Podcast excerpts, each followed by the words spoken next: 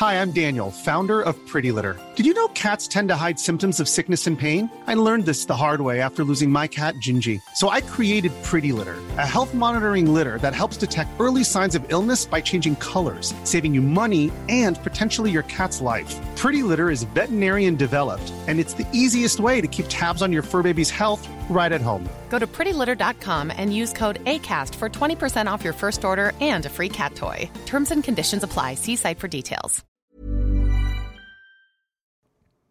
Bienvenue, chers compagnons, sur Radio DevOps, la balado-diffusion des compagnons du DevOps. Dans chaque épisode, nous étudions l'actualité de notre mouvement ou du cloud en général. Puis, nous débattons sur un sujet de fond. Si c'est la première fois que tu nous écoutes, abonne-toi pour ne pas rater les futurs épisodes. C'est parti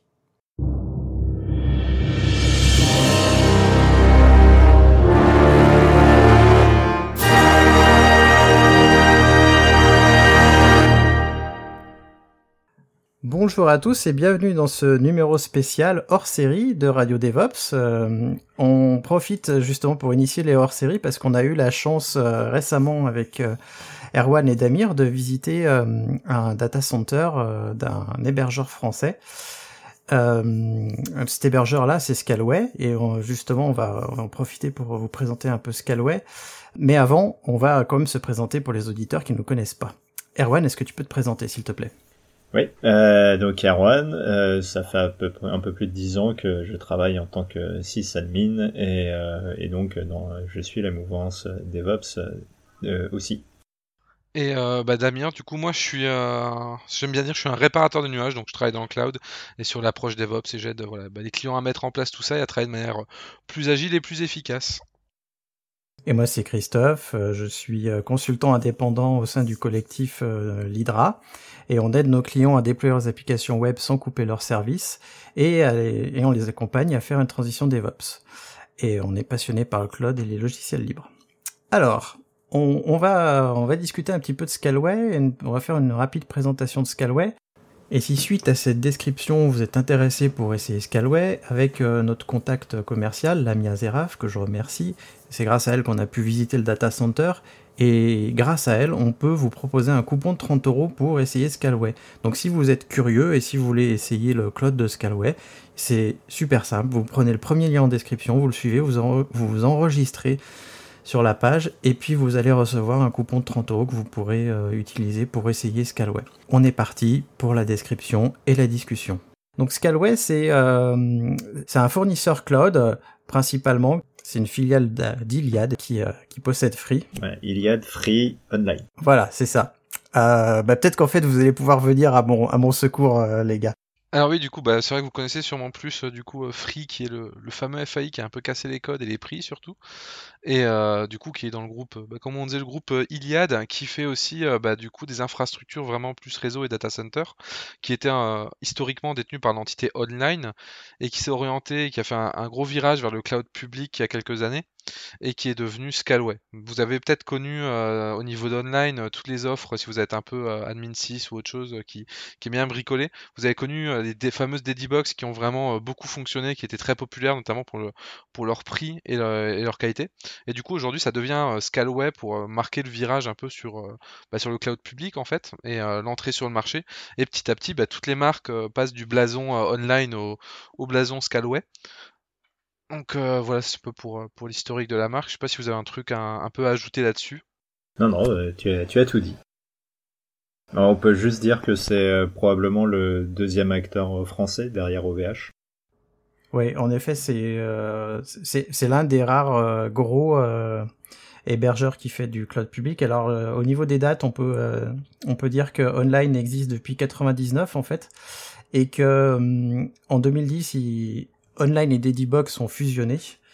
Et, euh, et c'est à partir de 2018 qu'ils ont lancé la marque Scalway euh, pour justement proposer du cloud public et, euh, ils ont une, une, croissance assez impressionnante puisque mon contact me disait que l'an dernier ils ont multiplié leur effectif par deux. Ils sont passés de 100 à peu près à 200 ou 300 personnes. Et en effet, euh, toutes les marques maintenant vont se vont s'appeler Scalway quelque chose, Scalway Dedibox, Scalway Cloud, Scalway Element, etc., etc. C'est le Scalway Meta Universe. Alors, qu'est-ce qu'on peut dire sur Scalway et surtout sur leur service? Bah, ils proposent soit de, pouvoir héberger vos machines, vous les achetez, vous allez les installer dans, dans leur data center, et eux ils s'occupent de vous apporter les flux électriques et, et tout ce qui est réseau. Soit vous pouvez louer des machines dédiées chez Online, euh, soit vous pouvez en effet passer sur le cloud public Scalway et avoir des, machines spécifiques, donc soit des VPS, soit des barres métal ou des serveurs ARM, puisqu'ils proposent des barres métal et des serveurs ARM à la demande. A priori, c'est les seuls en France à proposer ça, en tout cas à la facturation à la minute, si je me trompe pas les gars. Ça me paraît bon, il me semble pas qu'AWS ait de et d'ARM en France, ou euh, sinon c'est très très récent. Pareil, je, crois que ce sont les seuls. Ils ont aussi euh, euh, une offre euh, de stockage objet qui est entièrement compatible S3 et une offre qu'on retrouve qui est l'équivalent en fait de Glacier qui est C14 qui a la particularité en fait d'être dans un bunker sécurisé en dessous de Paris en fait. Ils ont acheté un ancien bunker et l'ont reconditionné en data center. J'avoue que ce serait quand même pas mal de pouvoir le visiter, mais celui-là, euh, il est à mon avis complètement inaccessible puisque les données qui sont dedans sont vraiment, euh, sont vraiment euh, bah, sont vraiment hyper sécurisés, d'après ce que j'ai compris. Et euh, ils ont une tarification particulière justement sur ces 14, puisque contrairement à Glacier ou autres euh, services de ce type, la tarification ne se fait pas à la donnée, enfin plutôt au transfert, mais euh, au volume de données qui est stocké dessus. Est-ce que vous vous êtes euh, justement intéressé sur le fait qu'ils étaient euh, agréés hébergeurs de données de santé?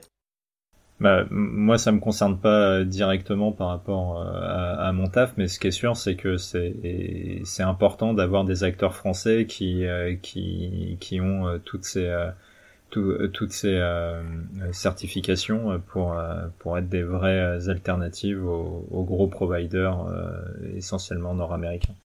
Ouais, c'est vrai que bon, la, la, certification de données de santé, même si elle me concerne, bah, elle concerne que dans, dans des cas bien précis, euh, c'est quand même une chose qui est agréable, euh, que c'est aussi un gage de reconnaissance pour le fournisseur, de se dire bon, il a quand même assez qualitatif, il a quand même cette certif donc c'est toujours un c'est toujours un plus, c'est toujours assez agréable, notamment bah, après, euh, on sait tous que les certifs, ça aide notamment euh, bah, quand on monte des dossiers auprès de Comex ou de choses comme ça, bah, ils sont toujours un peu euh, contents et rassurés de voir ah bah ça a été accrédité par machin, ça a été agréé de données de santé. Ça a toujours un, petit côté rassurant pour l'exécutif, le, voilà, les directions qui elles ont peut-être moins une vision directe. Donc je trouve que c'est de toute façon une, bonne chose, on peut pas dire c'est une mauvaise chose. Hein. Là-dessus, il n'y a pas il a pas trop de soucis. Mais du coup, ouais, comme tu le disais, ce qui est bien, c'est qu'ils commencent à avoir, euh, bah, ils sont, sont assez récents, et ils commencent petit à petit à avoir ce que j'appellerais la, la line-up services euh, minimum, c'est-à-dire ils ont euh, de, du, du VPS, ils ont du S3, du, de l'object storage, on appelle ça du S3 par abus de langage, mais ils ont de l'object storage, ils vont avoir, ben, c'est en cours, mais on en reparlera peut-être tout à l'heure, du Kubernetes Manager, et euh, du load balancer, euh, du RAID, les éléments réseau nécessaires. Donc je pense qu'il commence vraiment à avoir pour moi le nombre d'éléments euh, managés la limite pour pouvoir faire venir dessus des vrais projets de manière efficace. Donc là il va y avoir un virage qui va être assez intéressant, je pense. Je sais pas ce que tu en penses, Erwan, là-dessus. Ah bah, c'est, enfin, sûr que effectivement, avec les différents services qui, qui fournissent, ça, commence à être hyper intéressant. Le... Moi, jusqu'à présent, j'utilise essentiellement Scalway dans un, dans un contexte de, de POC et de test euh, au, taf, euh, puisqu'on est pas mal clients, euh, mais sur leur partie non cloud. Par contre, je pense que le, pour être un vrai, une vraie alternative, c'est bien d'avoir ces services, mais il faut l'intégration qui, qui va avec. Et je sais qu'on en avait déjà parlé, mais le, nerf de la guerre, ça va être euh, l'API et, euh, l'intégration avec des outils euh, type Terraform. C'est vrai que Terraform aujourd'hui c'est un peu devenu un, incontournable. Et si ta solution n'est pas compatible Terraform, bah, tu auras toujours plus de mal à décoller que si tu viens et tu dis bah, toutes mes API sont bien, sont bien documentées, tout est compatible avec Terraform, j'ai un provider très propre qui fonctionne bien et qui est bien documenté c'est sûr que c'est aujourd'hui, je pense que c'est un facteur qui est déterminant dans la réussite d'un cloud public. Ouais, c'est ça. Et l'intégration euh, avec Terraform, et on peut même aller euh, avec euh, des outils comme Ansible, bah, c'est, enfin, pour moi, le nerf de la guerre, il est autour de ça, quoi. Parce que si tu peux avoir les meilleurs services que tu veux, si les gens sont obligés de passer soit par une interface ou soit par une API qui est hyper complexe à, à, utiliser, bah, c'est sûr qu'ils le feront pas quoi. Ah oui, non, mais ça c'est clair. Moi je pense qu'aujourd'hui, bah, on en avait parlé dans l'émission du coup précédente et ça fait le lien. L'infra code c'est un peu devenu un incontournable et c'est difficile de travailler, on va dire, euh, de manière euh, efficace euh, avec les bonnes pratiques, etc. sans avoir ça aujourd'hui. C'est un outil qui est devenu un peu un des outils de base, j'ai envie de dire. Donc c'est sûr que après, si vous voulez en savoir plus euh, là-dessus, je pense que le plus intéressant, c'est d'aller voir euh, du coup le podcast euh, qu'on avait fait sur les outils d'infra as code. Mais c'est devenu vraiment une pierre angulaire du, métier de DOPS aujourd'hui, quoi. Alors en effet, et moi je me rappelle parce que du coup, ce que je peux dire, c'est que notre infrastructure, notre blog et le forum des compagnons du DevOps, ils sont hébergés sur DVM Scalway. Et euh, je m'étais posé la question justement, est-ce que Scalway euh, est compatible Terraform? Et à l'époque où je m'étais intéressé à Scalway, oui, c'était compatible Terraform. Et j'étais d'ailleurs agréablement surpris de les voir euh, avec un comment dire un fournisseur officiel. ils ont aussi un client d'ailleurs en ligne de commande qui est en open source. Donc moi je l'utilise pas, j'utilise que Terraform, mais ça peut être intéressant pour certains je viens de regarder vite fait là le, les modules Terraform pour euh, pour euh, Scaleway et euh, effectivement il y, en a plus que ce que j'avais euh, à l'esprit. En revanche, il y en a quand même beaucoup qui sont en bêta. Donc le après le c'est toujours le, le curseur sur est-ce que est-ce que pour ta prod t'as envie d'utiliser des trucs en bêta ou j'en sais rien si j'avais envie de troll, je te dirais que beaucoup de gens n'ont pas été dérangés par le fait que beaucoup d'éléments de Kubernetes étaient euh, tagués bêta euh, pour le mettre en prod. Mais après, ça serait, on pourrait m'accuser de, troll là-dessus. Donc, vu que c'est un sujet sensible pour beaucoup, je vais m'abstenir d'aller plus loin. Je vais peut-être donner mon avis parce que ça fait un long moment que j'utilise Terraform. Euh, je rappelle quand même que Terraform n'est pas encore à sa version 1. Nous sommes dans une version 0.12. Donc est-ce que Terraform lui-même n'est pas en bêta? C'est, une question. Ah, je sais pas s'il considère ça comme une bêta, excuse-moi. Pour moi, il considère ça comme une version euh, normale, quoi. C'est juste que leur versionning, ils commencent à zéro, ils, sont, euh, ils sont comme ça. Moi, c'est, mon impression perso, hein, parce que le produit est quand même mature. Il y a aucun endroit où c'est vraiment tagué bêta. Il n'y a pas de gros changements non plus d'une version à l'autre en mode, on va changer de langage, on va changer l'architecture ou quelque chose comme ça. Donc pour moi, c'est un produit qui est final. J'ai pas de, il n'y a pas de mention de bêta. C'est juste que leur versionning est un peu étrange, peut-être là-dessus. Euh, je suis d'accord. Tout à fait. Alors bon, euh, on pourrait parler de Terraform, mais c'est pas l'objet du, euh, c'est pas l'objet. Mais euh, en effet, la version 12, la version 0.12, elle est bien prod ready et c'est ce qu'ils annoncent. Et ils ont d'ailleurs fait un changement sur le sur le HashiCorp Language à ce moment-là. Et j'espère qu'ils vont pas en refaire parce que ça ça a eu pas mal de fort impact. Euh, je crois qu'on a un peu fait le tour de ce que pouvait proposer Scalway. On, on peut peut-être parler des manques qui vont a priori, d'après euh, les informations qu'on a, euh, être pallié rapidement. Il y a notamment pas de notion de, IAM, donc de gestion des identités. C'est vraiment un gros manque. Et il n'y a pas non plus de gestion des réseaux. La, seule gestion de réseau qui existe, c'est en effet load balancer et euh, le security group. Mais sinon, il n'y a pas de réseau privé pour l'instant. On m'a dit que ça allait arriver probablement cette année. Donc, donc je croise les doigts parce que pour moi ce sont vraiment des gros manques et je sais que pour vous aussi. Oui, clairement. Le, bah, réseau, de toute façon, j'ai cru voir sur leur site qu'il allait euh, passer en bêta, euh, du coup, euh, qu'ils en parlaient déjà. Je ne sais plus. Ou c'est peut-être. Non, ils en parlent pas encore, mais c'est vrai que c'est quelque chose qui est, assez important. Et comme tu dis, bah, l'IAM, aujourd'hui, bah, dès qu'on travaille à plus de, plus de 3 et qu'on doit un peu tracer ce qui est fait et tout, c'est un prérequis en fait. Ouais, et puis aussi pour la, gestion euh, un peu plus fine des permissions, euh, c'est vrai que c'est indispensable. Oui, ça, et puis le fait de partager aussi son accès, parce que typiquement, nous, on a un accès pour deux, puisqu'on est deux chez l'Hydra, enfin trois. Et euh, si on était plus, on partagerait le même accès. surtout, on peut pas activer la double authentification, et ça, pour moi, c'est un vrai problème. Donc, la gestion des identités, il faut vraiment qu'elle arrive très vite. Ouais, c'est parce que là, du coup, tu partages un, secret route euh, auprès de tout le monde que tu es obligé de réinitialiser à chaque fois que quelqu'un part, ou je sais pas.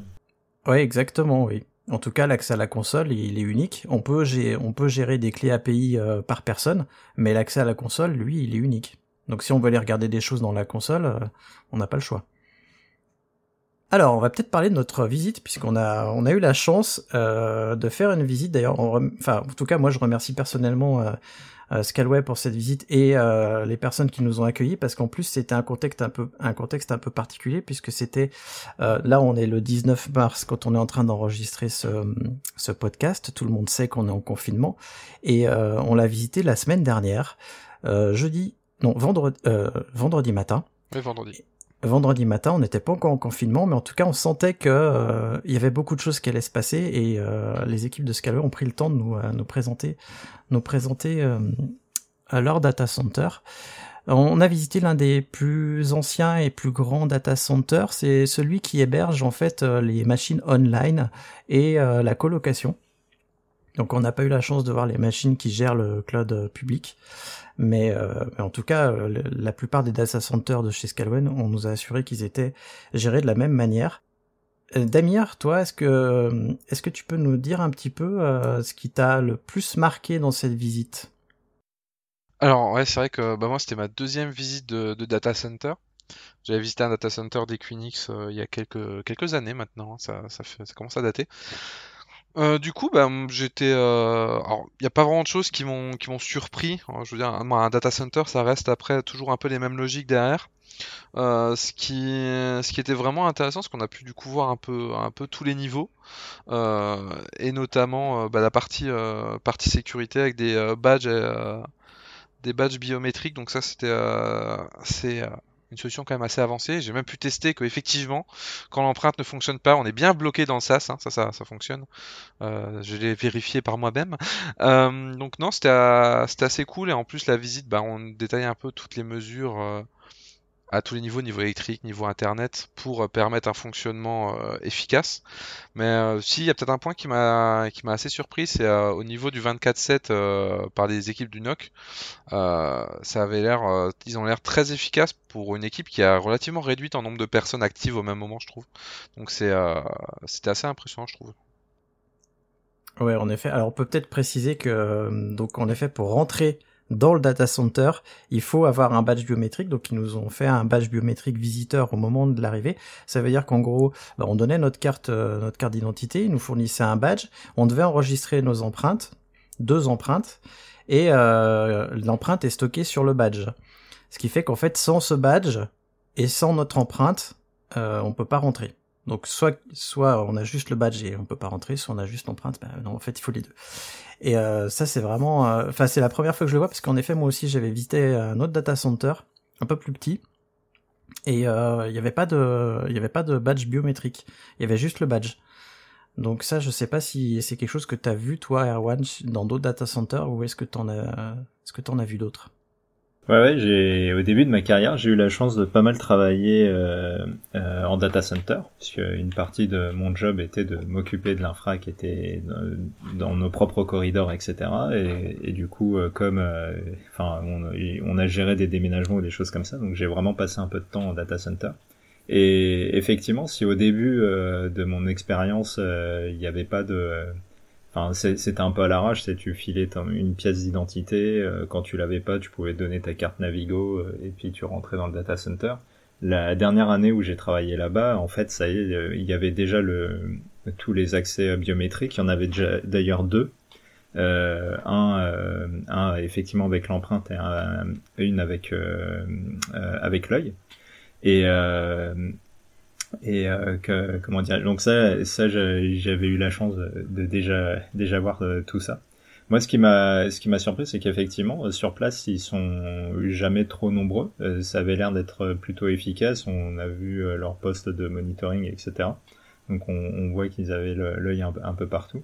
Moi le truc que je retiendrai c'est c'est quand il, il, nous a fait visiter euh, un, un, des éléments de, de, de refroidissement et, euh, et qu'ils avaient dû mettre, euh, ils avaient dû s'adapter par rapport aux, fortes chaleurs qu'il y a eu l'été avec un, un, système d'arrosage qui bah, qu'ils ont entre guillemets construit eux-mêmes à partir d'éléments de enfin que tu que tu chopes à Leroy Merlin quoi pour pour arriver à tenir. Et en fait, ça, ça, prouve que non seulement c'est technique, mais qu'il faut être en plus assez débrouillard pour maintenir ce genre de de plateforme à flot et, c'est assez intéressant de, de voir que, bah, que que les mecs ils sont ils sont pros et que ça marche bien.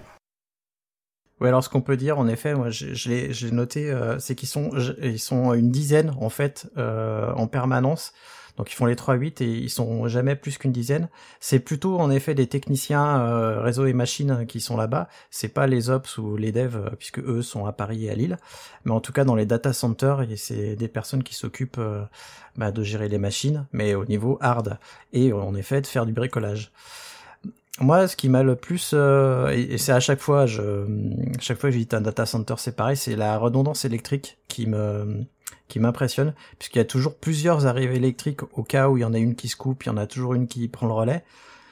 Euh, là, en l'occurrence, il y en avait deux. Et même s'il y a des coupures électriques, il y a une procédure qui est quand même assez rodée, qui est d'abord euh, le data center est pas sur batterie pendant une quinzaine de minutes. Euh, le temps qu'en fait les générateurs euh, prennent le relais, donc des générateurs qui tournent au pétrole ou oui c'est ça au pétrole ou à l'essence je sais plus. Et qui du coup se mettent à générer de l'électricité. Mais le temps que les générateurs se mettent en marche et commencent à générer de l'électricité bah il y, a un temps de latence et du coup c'est les batteries qui prennent le relais. Ce qui fait que ils nous assurent qu'en fait il n'y a pas de coupure électrique du moins tant qu'ils ont tant qu'ils ont du carburant.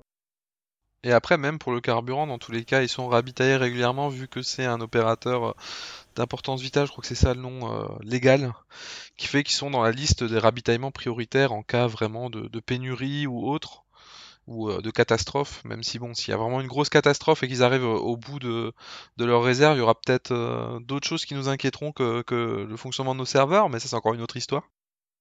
Oui, ça dépendra de quel serveur en l'occurrence, mais en effet, il y, a beaucoup de services dont on pourra se passer dans ces cas-là. Euh, en parlant de redondance, il y a aussi une redondance euh, bah, du coup de l'arrivée euh, des flux des flux internet, puisqu'ils ont plusieurs FAI aussi.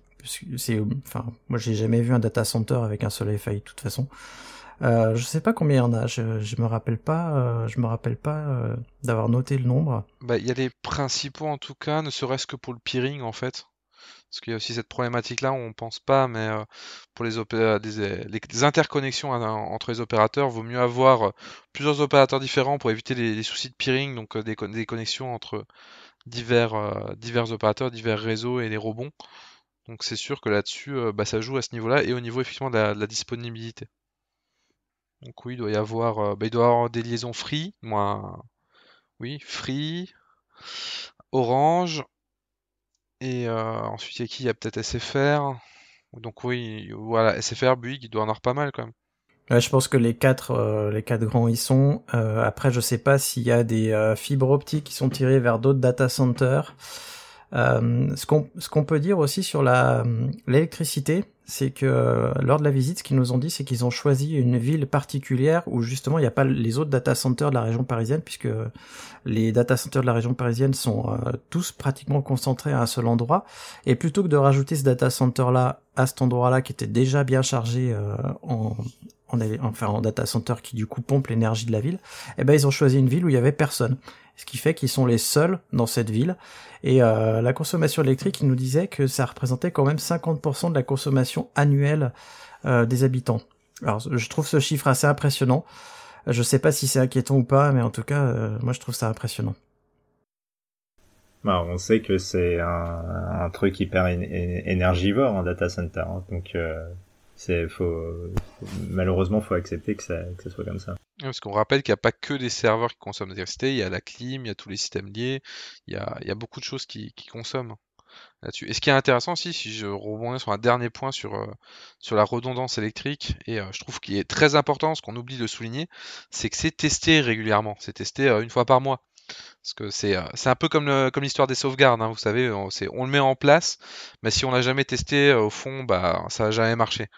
Donc c'est vrai que là c'est assez important je pense de, bien tester tous les systèmes de redondance parce que bah, si c'est des choses si on les teste pas on va jamais savoir qu'elles fonctionnent plus et le jour où on en aura besoin on va peut-être tomber de haut en fait donc euh, c'est un point je pense qui est, très très euh, important. En tout cas, moi, c'est le plus grand que je visitais, euh, puisqu'il était assez impressionnant. Je sais plus combien il faisait de mètres carrés, mais c'était plusieurs dizaines de milliers de mètres carrés. Ouais, c'était effectivement hyper hyper grand et puis on a été hyper bien reçus. Les, les mecs étaient hyper hyper cool et disponibles pour répondre aux questions. C'est clair que vu, comme, bah, comme Christophe l'a souligné au début, vu les conditions, ça commençait un peu à, se ressentir que bah, le, virus, on va dire, était là. Moi, était là aller euh, un peu euh, changer les habitudes de vie, ils ont quand même arrivé à prendre le temps bah, de nous faire une belle visite guidée avec, euh, comme Erwan l'a souligné, toujours prendre le temps de répondre à nos questions, nos interrogations ou à nos petites questions un peu de curiosité. Donc c'est vrai que c'est une chose qui est assez, assez cool de leur part et je pense qu'on les, on les remercie tous pour ça. Oui, justement, ça me fait ça me fait penser que Scalway, j'ai l'impression, en tout cas, euh, je sais pas vous, mais j'ai l'impression qu'ils sont plus proches de leurs utilisateurs et de leur communauté que la plupart euh, des autres hébergeurs, en tout cas français. J'ai, j'ai pas cette proximité avec OVH que je retrouve avec euh, Scalway. Euh, ça a été, enfin les les personnes que j'ai eues étaient toutes très disponibles. j'ai eu beaucoup de coups de fil avec avec des architectes, avec des commerciaux, etc. alors que je suis moi-même un tout petit consommateur. Euh, et cette, proximité-là, euh, en tout cas, je l'ai pas avec OVH. Euh, je sais pas ce que vous en pensez, vous. Bah c'est vrai que bon il y a peut-être le facteur taille qui joue aussi parce que OVH commence quand même à être une, une grosse entreprise maintenant faut pas faut pas l'oublier mais c'est vrai que ils ont ils ont l'air plus proches que, que, les autres opérateurs.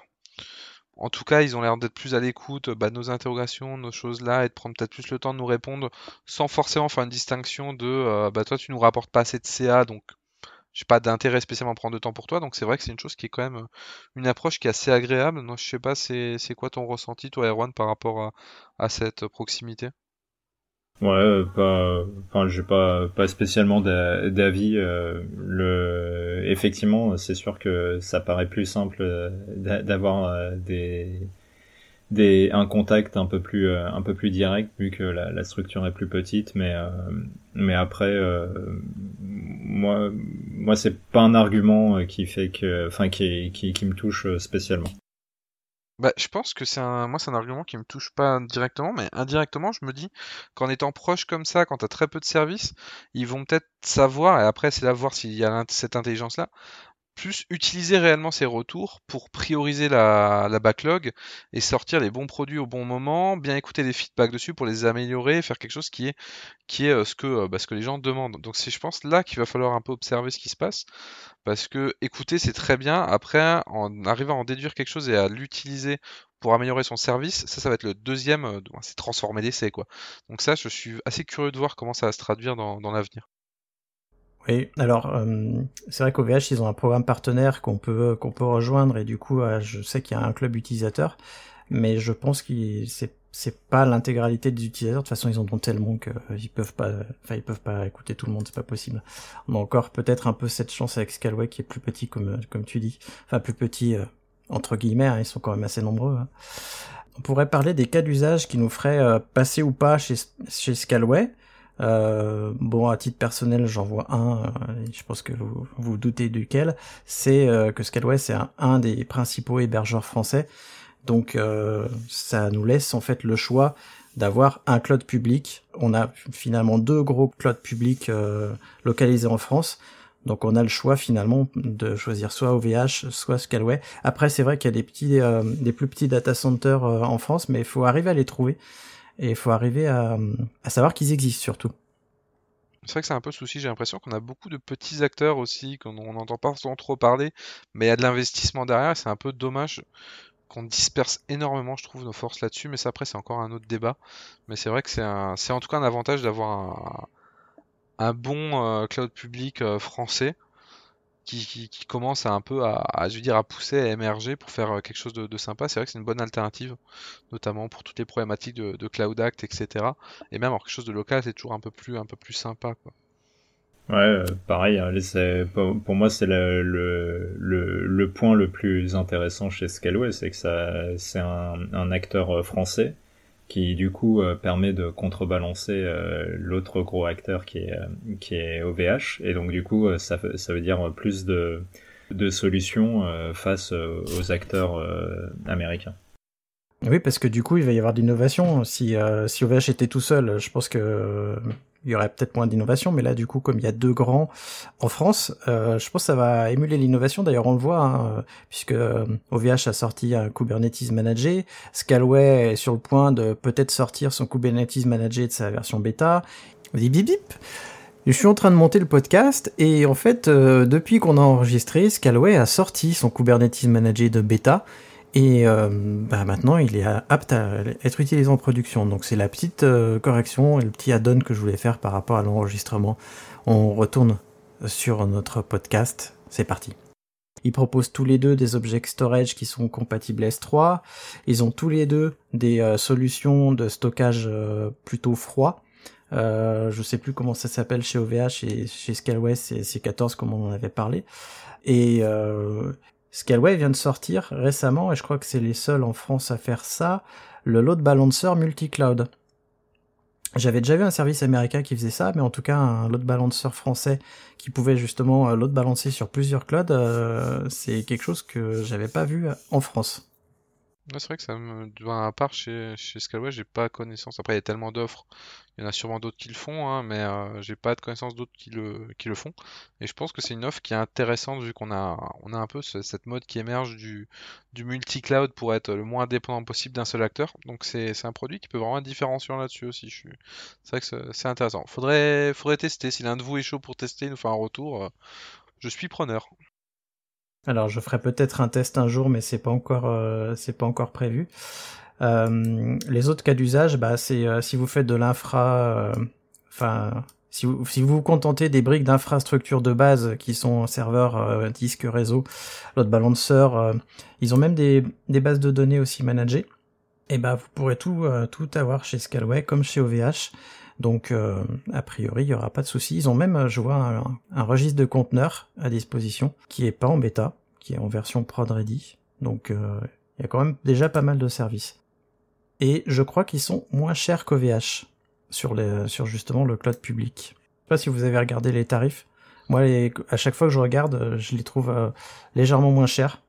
Bah, moi, je sais que clairement, ça a été un des arguments de pourquoi, pourquoi passer sur Scalway pour tous nos POC, euh, etc. C'est que c'était, euh, c'était de, c'était le moins cher. En tout cas, pour ce qu'on fait. C'est vrai que j'ai pas trop comparé les prix, moi, donc je peux pas, je peux pas trop dire là-dessus, euh, malheureusement. Moi, je pense à un autre cas d'usage aussi, justement, comme leurs leurs machines virtuelles sont vraiment pas chères. Ça pourrait être euh, de lancer des, euh, des tests de charge en fait euh, directement chez eux, c'est-à-dire on, crée plein de VM à la volée, on balance nos outils de, bah, de charge sur notre infrastructure qui serait ou pas chez Scalway, hein, mais chez d'autres personnes. Mais en tout cas, le fait que ce soit pas cher chez eux, on pourrait justement avoir plein de machines comme ça pour charger notre infrastructure et la stresser. C'est un truc, en tout cas, moi j'aimerais bien faire un jour. Bon, ben, euh, dans ce cas-là, on va clôturer. En tout cas, a un autre euh, data center veut nous inviter pour qu'on visite leur data center, pour qu'on puisse euh, voir, explorer ou, discuter même avec vous, parce que justement, c'est vu qu'on si on connaît pas les petits, peut-être que eux nous connaissent. Alors dans ce cas-là, ça pourra nous permettre de faire parler d'eux. C'est une bonne chose en tout cas. Donc si vous êtes un petit acteur et que vous avez un data center qui fait du cloud public, hein, euh, pas juste des machines euh, virtuelles, mais un cloud public avec des réseaux, des disques, etc. Et eh ben contactez-nous euh, pour qu'on puisse parler de vous, parce qu'en tout cas, je sais que ça intéressera forcément la communauté d'avoir une liste des des fournisseurs cloud français. Messieurs, bah, je vous remercie en tout cas. et puis je vous remercie de la visite parce que c'était sympathique de vous rencontrer. Et euh, je vous dis à très bientôt dans un numéro qui ne sera pas hors série cette fois. À bientôt. À bientôt. Merci d'avoir écouté Radio DevOps. La balade de diffusion des compagnons du DevOps est produite par l'Hydra. Si l'épisode t'a plu, note-le. Plus la note sera élevée et plus il sera mis en avant dans les applications. Tu peux aussi le partager, cela nous aidera à le diffuser et à rendre le mouvement beaucoup plus visible. Si tu as envie de discuter du mouvement, le plus simple c'est que tu rejoignes la communauté des compagnons du DevOps. Le lien est en description. À bientôt.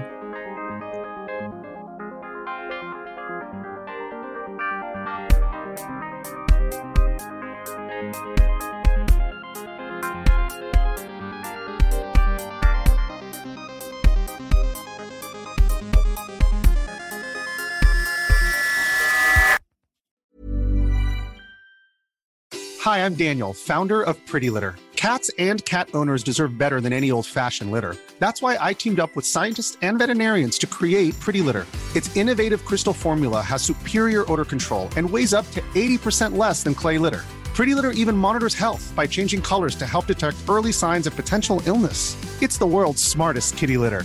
Go to prettylitter.com and use code ACAST for 20% off your first order and a free cat toy. Terms and conditions apply. See site for details.